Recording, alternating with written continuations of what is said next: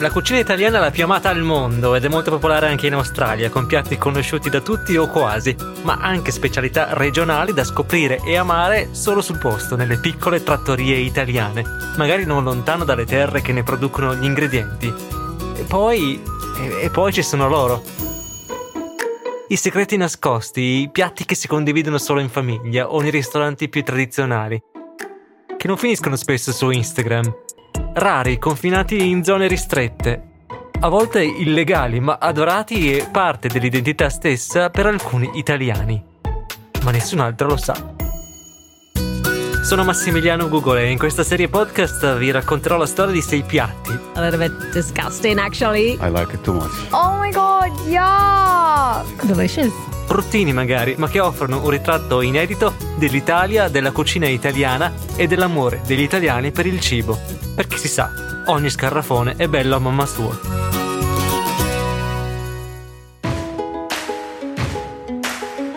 Il caso Marzu è un orgoglio della Sardegna che vive tra legalità e illegalità. There's some maggots. Do you eat the maggots? What? That cheese is alive and thriving. Yeah, it doesn't look disgusting. Yeah, I would be interested in trying it. No, I would not try it. Absolutely not. Maybe it's tasty. Formaggio in cui sguazzano felici larve di mosca che regalano al caso Marzu un sapore unico che io, come molti altri, non ho mai avuto il piacere di provare di persona. Per questo oggi mi raggiungono dal ristorante sardo più celebre d'Australia, Pilu at Freshwater, vincitore di non so quanti premi. Dalle spiagge di Sydney diamo il benvenuto a Giovanni Pilu e Marilyn Annecchini. Benvenuti. Buongiorno Massimiliano. Allora, intanto grazie per aver accettato di parlarci di questa specialità così, com- come dire, un po' famigerata a suo modo, però iniziamo proprio dalle esperienze. Magari parto da te Giovanni. Che cosa vedo quando ho davanti un caso Marzo? Che aspetto ha? Eh, guarda, io per esperienza, ovviamente perché sono fortunato che ci sono cresciuto col caso Marzu, per me c'è una cosa quasi normale, no? Cioè un cibo che noi ce l'abbiamo a casa, eh, che mio padre lo prendeva da quando eravamo piccoli e poi ci siamo cresciuti e adesso quando torno a casa sai, non vedo l'ora che me ne dia un pezzo così lo rimangio perché mi piace, sono appassionato di questo, di questo formaggio.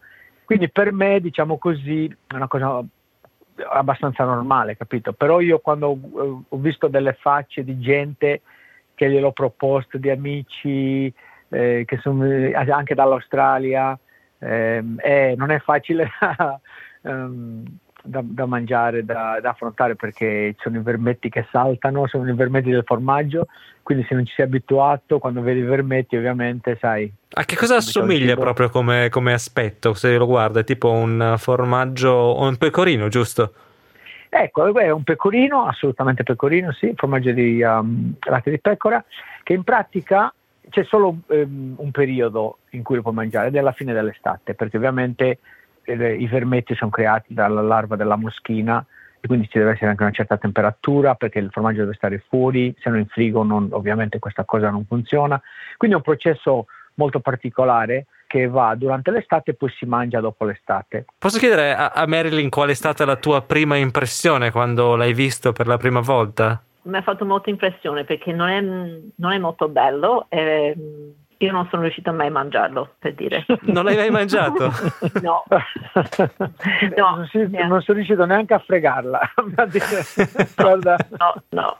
Eh beh, ma si vedono questi vermetti, non si possono nascondere quindi. No, saltano, saltano dappertutto. Ti devo mandare un piccolo video che ho. Sì? Um, Massimiliano, cioè un, ho un video che abbiamo fatto una volta che siamo andati in bicicletta con uh, i miei amici australiani in, um, in Italia e poi l'ultima sera siamo andati in una piccola trattoria a Milano, si chiama Trattoria da Gloria, una piccola trattoria vicino ai Navigli di Milano. E per l'ultima sera mio padre è venuto a salutare dalla Sardegna, ha fatto la serata con noi, ha, ha portato un pezzo di casumazzo, perché i proprietari di questa trattoria sono pugliesi, quindi anche lui, il proprietario, mi ricordo, conosceva il casumazzo, insomma, e gli avevo chiesto, gli ho detto, guarda, ti dispiace se mio padre porta un pezzo di questo formaggio, magari a fine serata okay. lo, lo, lo, facciamo assaggiare ai ragazzi australiani. Guarda, ti giuro, vabbè che magari in quel, alla fine, a fine serata avevamo bevuto qualche bicchierino in più, però tutti, ovviamente, il primo impatto è stato ma stai scherzando? Ma guarda qua ci sono i vermi, ma questo è una cosa, schifo. Poi quando invece gli ho detto, guardate, assaggiatelo un pezzettino, mettiamolo sul pane carasau, assaggiamolo e dopo, oh, ti giuro, ce lo siamo mangiato tutti, tutto, perché una volta che l'hanno assaggiato, poi non, non- non- non riuscivo a fermarli, a- a- perché è il primo impatto quello che fa impressione. Però Marilyn, Marilyn non, non è ancora convinta, giusto? Assolutamente no, dopo No. 30 anni ancora non ho assaggiato il pane casumarzu. Posso No. chiederti perché, Marilyn? Cosa trovi di così, come dire... Non lo so, mi fa l'impressione i vermetti, poi c'è un odore molto forte. A me questi sapori non è che piace molto, quindi Mm. non mi va. Me- No. Meglio non provare. no? Proviamo allora per, per eh, Marilyn, ma anche per tutti quelli che ci ascoltano. Insomma, la maggior parte non- di chi ci ascolta non, non l'avrà provato. Provi, Giovanni, a descriverne il sapore. Guarda, il, casumarzu ha un sapore ovviamente molto forte di formaggio, però diventa anche è molto particolare perché diventa quasi acido, però non è, cioè non è un acido cattivo che dici, sai, cioè un formaggio che ovviamente è andato a male, per quello che c'è il vermi, però c'ha un'acidità molto particolare, un- un'acidità con sapore di formaggio, capito? Quindi tu devi essere un amante di formaggio, ma proprio ti deve piacere tantissimo perché è un sapore molto molto molto forte. È come se tu, non lo so, descriverlo come un pecorino, forse il pecorino romano è quello che la gente magari eh, conoscono meglio, può essere anche un pecorino il sardo. gorgonzola non dolce, quel gorgonzola Eh. molto forte. sai un gorgonzola che non, è- che non sia quello dolce, perché anche il gorgonzola ovviamente è un formaggio che si è ammuffito, è andato a male, quindi ha questo sapore molto molto molto potente, Eh, devi essere amante del formaggio, altrimenti non riesci a mangiarlo il, il, il, il casumarzu. E posso chiedere ancora a te, a Giovanni, quante volte l'avrai mangiato in, in vita tua? Che... Eh, tan- tantissime Mille volte. Tantissime volte. Sento un Guarda, tono, come dire, critico qui.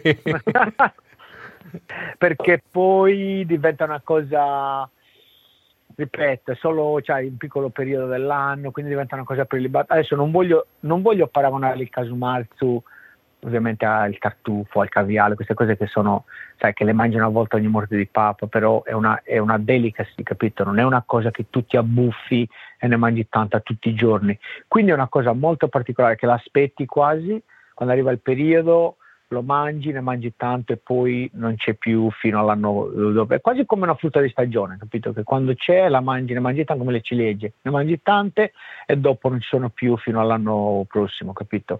Quindi è tanto. E poi, cioè io ripeto, se torno in Sardegna, che fine estate, tipo a settembre così, ovviamente c'è. A maggio non c'è ancora. Però se sono lì a settembre, sono al 100% sicuro che mio zio, Francesco, mio padre, hanno subito il formaggio. Appena arrivo mi dicono guarda che ti, che ti ho lasciato un pezzettino di formaggio da parte per te. Quindi è una cosa quasi...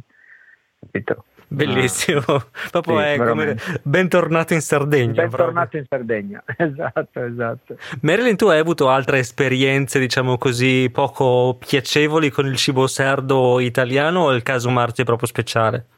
No, forse solo il formaggio. Eh, no, Eh, forse anche- Giovanni, qual è quel piatto? Marilena, ne abbiamo parlato. Fave- favellardo, no, no. ehm, No, la pecora in cappotto. ecco, pecora in capo. Cos'è la pecora in cappotto? Eh, allora, eh, spiegalo Eh, tu.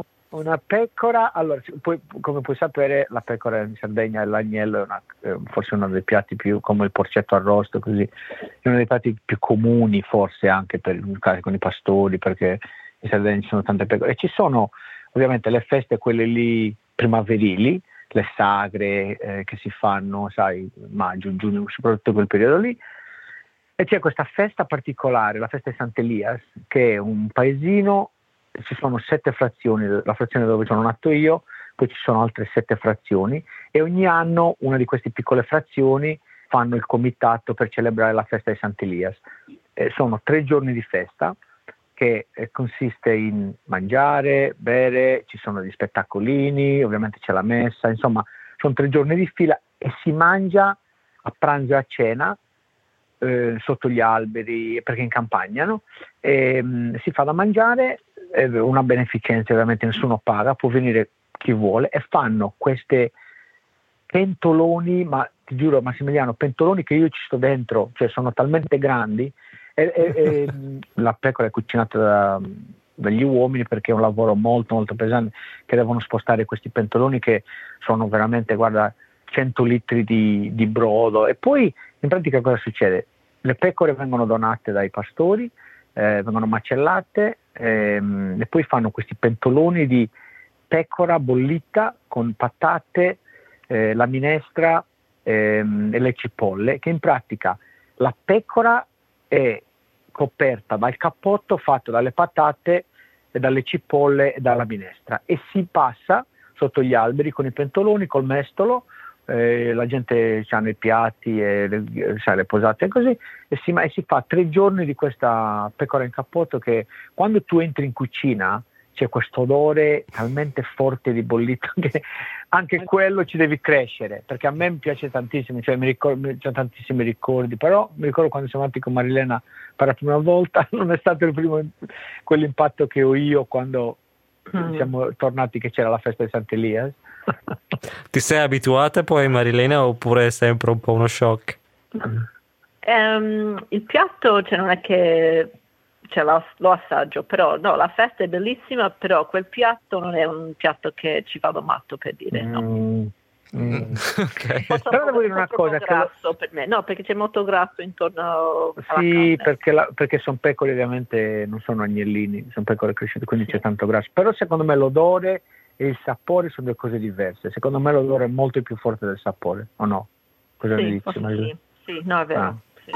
Come nasce quindi il caso Marzu? Una mosca, precisamente la mosca casearia, nota con il nome scientifico di Piophila casei, colonizza le forme che i pastori producono quando inizia la bella stagione in Italia, depositando le proprie uova al loro interno. Questa specie di mosche ha larve che amano sguazzare nel cibo come carni e formaggi e dopo mesi di lavoro regalano al casumarzu la sua cremosità. Quando il formaggio viene consumato a fine estate, le larve sono ancora vive il professor Lou Hoffman della University of Queensland ha studiato le proprietà nutrizionali dei vermi, che lui preferisce chiamare con il nome più appetitoso di larve. Tutti diciamo vermi, ma nel settore preferiamo il termine larve, per il semplice motivo che vermi dà un'immagine molto negativa di questi insetti che strisciano e che vengono fuori dagli alimenti si mangiano larve dalla notte dei tempi e le larve costituiscono una parte importante della dieta, specie nei paesi in via di sviluppo. Sono più i paesi sviluppati che hanno questa reazione di disgusto all'idea di mangiare le larve.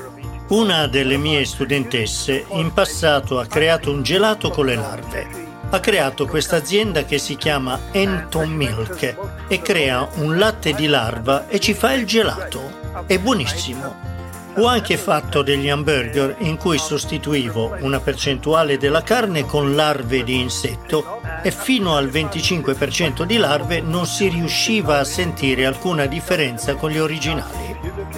Tornando al vostro formaggio, una volta schiuse le uova, le larve non mangiano altro che il formaggio stesso. Non c'è motivo per credere che le larve possono fare male.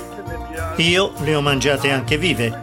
Dovete tenere a mente che il ruolo dei regolatori è assicurare che alle persone arrivi solo cibo sicuro, ma se non hanno risultati o non sono certi, si muoveranno cautamente e diranno c'è una possibilità, non una probabilità, ma una possibilità e pertanto ci diranno di non consumare quell'alimento. Ciao a tutti, sono Giovanni Pilu, sono qua con mia moglie Marilena Necchini per parlarvi del eh, caso Marzu, un formaggio che mi sta a cuore, molto particolare della Sardegna sono anche altri formaggi con le larve, anche solo in Italia troviamo ad esempio in Piemonte il bros, di, penso, spero mm. di pronunciarlo giusto, che è il formaggio mm. che cammina proprio. E anche, Davvero? Sì, si chiama così. E poi a ah. Socchieve c'è il saltarello, quindi pure quello che salta, insomma c'è il marcetto abruzzese, ce ne sono tanti eh, altri. Ce n'è, ma, ce n'è, vero, vero. Ma no, quindi non solo i sardi mangiano il formaggio con i vermi, però... Perché è così conosciuto secondo te quello sardo, il caso Marzu? Ha qualcosa di unico?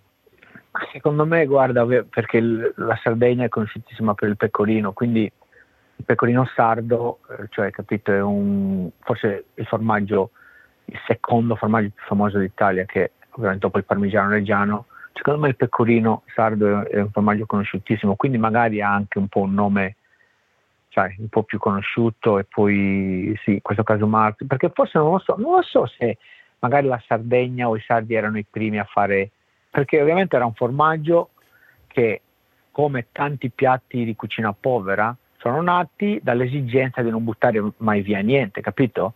Quindi magari il formaggio era andato a male e il pastore ha detto ma fammelo provare, cioè non lo voglio buttare perché non si buttava niente, come non si buttava il pane raffermo, come non si buttavano tante cose.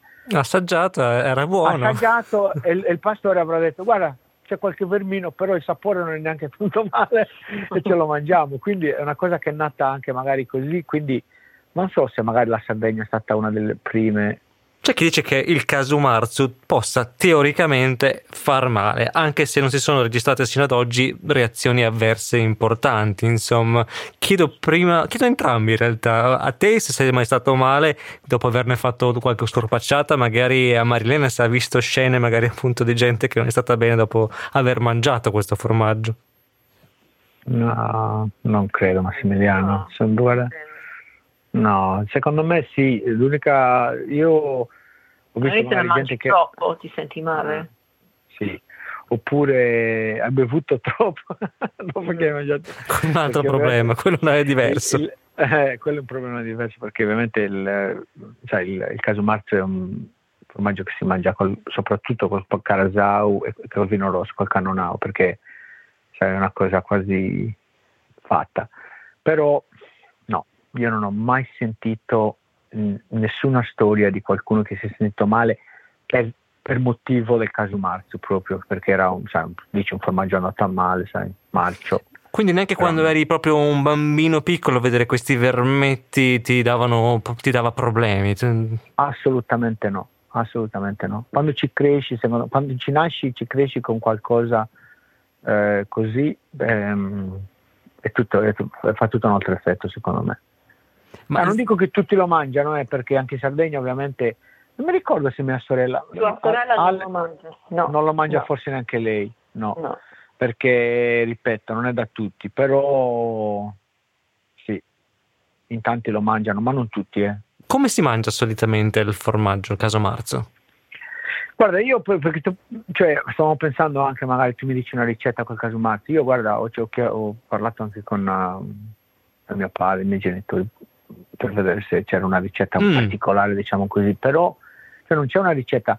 Il formaggio, eh, il casumarzo si mangia, ripeto, solo col pane, con un bicchiere di canonau, è un piatto.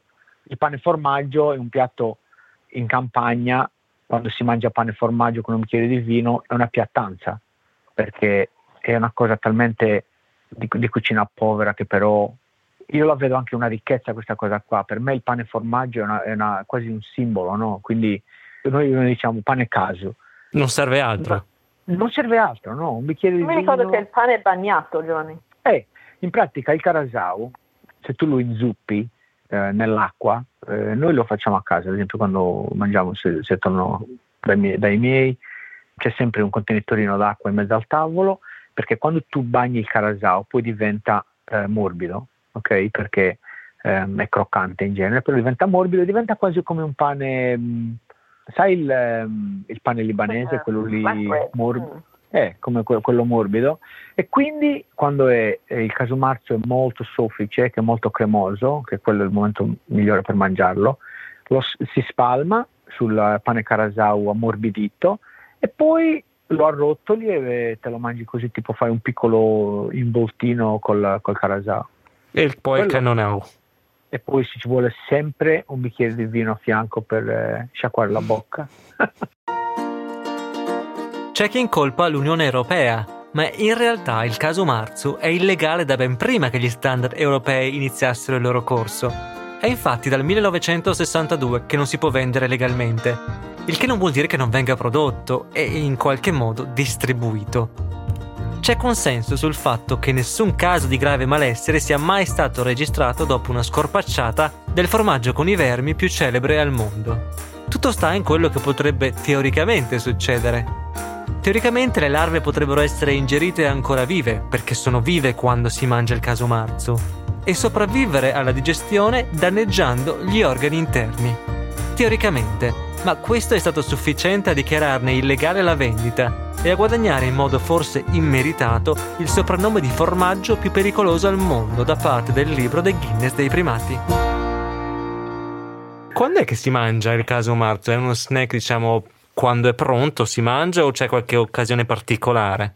Ma eh, ripeto, il, il caso marzo è pronto solo a fine estate, quindi è il periodo in cui si mangia, quindi capito, è una cosa, ripeto, stagionale, è quasi come una frutta di stagione, capito? Quindi non è una cosa che tu la mangi. Però adesso, con un po' di tecnologia, così ci sono anche delle um, ditte che fanno il casumarzu quando è cremoso e lo mettono nei vasetti, quindi lo puoi comprare anche in vasetto e mangiarlo più o meno quando vuoi, però non ci sono i vermi. Allora, i vermi ci sono nel, mentre il formaggio sta andando a male, cioè man mano che va a male, che diventa più cremoso, eh, più marzo, diciamo così, ci sono sempre i vermetti e poi i vermi arrivano a un punto che spariscono perché poi ha fatto il suo processo e quindi quando rimane solo il formaggio, la crema del formaggio, quello si può mettere in un vasetto e ovviamente distillare e si può comprare. Però al Ma momento quello è legale. Quello è legale. C- c'è anche un processo, cioè il processo naturale è quello delle moschine in campagna che formano la larvetta, però tu puoi anche in- iniettere un siero nel formaggio e farlo diventare marzu, che non è la moschina, e quella è una cosa che magari è un po' più legalizzata. Si può comprare, lo, lo- ti ricordi che lo vendevano anche, cioè lo vendono all'aeroporto, se tu vai via e compri un vasettino di, di, di casu marzu da spalmare.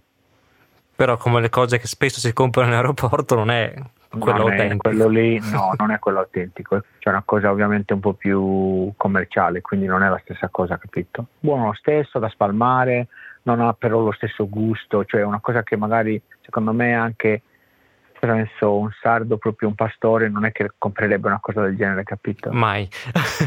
Ma no, quindi no. allora il, il caso marzo lo mangiamo soltanto con il pane, non c'è nessun altro modo per, eh, come dire, per includerlo nella dieta. Massimiliano, guarda, secondo me pane, io ho- ci sono stati dei casi che magari ci puoi mettere, cosa ne so, anche delle fette del pomodoro fresco, eh, il pane non deve essere solo il carasau, ci sono anche le mh, pagnottine, nella zona dove sono, sono le pagnottine fatte con le patate, che sono delle pagnottine, quelle lì croccanti, col casumazzo, fette di pomodoro, mi ricordo, poi cose che mi ricordo altro, eh, forse anche con i fichi, sai che mangi ricotta e fichi a volte? Sì. Eh, con i fichi che più o meno lo stesso periodo. Solo così me lo ricordo, guarda, non mi ricordo nient'altro. Pane caso, quando è in mezzo al tavolo col pane e il, e il bicchiere di vino. E se in Australia volessimo ricreare il sapore del caso marzo, abbiamo qualche possibilità o proprio non c'è, non c'è verso? Eh, non credo, guarda. Forse Marilena, lei è più esperta, magari l'Australia, non so se c'è qualcosa che... Non si può fare a casa col pecorino. Eh, si potrebbe anche fare, perché ci sono dei pecorini adesso qua, no? Eh, si potrebbe creare, eh, non è che non si potrebbe creare, però secondo me la particolarità è come, come qualunque cosa, eh, Massimiliano, che tu, cioè, quando fai il paragone all'Italia, non è la stessa cosa, il sapore non è, non è- il pecorino fatto qua non c'ha niente a che vedere col pecorino sardo, come gusto, capito? Quindi secondo me, cioè, si potrebbe fare un formaggio con i vermi, perché si può fare, però non, non- è il caso marzo quello lì che, eh, sai, quello sardo. Secondo me riprodurlo esattamente come quello eh, fatto in Sardegna, eh, non credo, guarda. Per concludere, Giovanni, ce l'hai una storia, un ricordo di un giorno in cui si mangiava caso marzo che ti è rimasto particolarmente in mente per qualche motivo? Guarda, c'è stata quella storia di quei miei amici che sono venuti in Italia, siamo andati con le biciclette a fare, sai, bike tour. Ci siamo divertiti tantissimo ed è andata a finire a Milano in questa trattoria che abbiamo mangiato tutto il casumazzo che loro. Cioè, prima che eh, mi chiamassi tu, eh, ho parlato con un mio amico Jordan, gli ho detto di, che devo parlare con te del caso Mazzo, mi fa, eh, caspita, ti ricordi quel video che abbiamo fatto? Ce l'ho, se vuoi te lo mando così glielo puoi mandare a Massimiliano.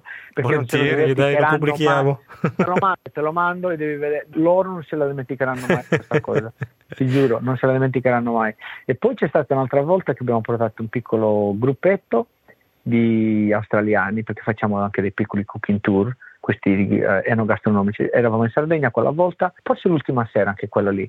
Sono venuti i miei genitori perché eravamo in una villa vicino a casa, vicino a San Teodoro, ed era venuto mio padre, eh, mia madre, mio fratello, abbiamo celebrato l'ultima sera così abbiamo fatto una bella cena e ovviamente mio padre ha portato il formaggio perché era a settembre.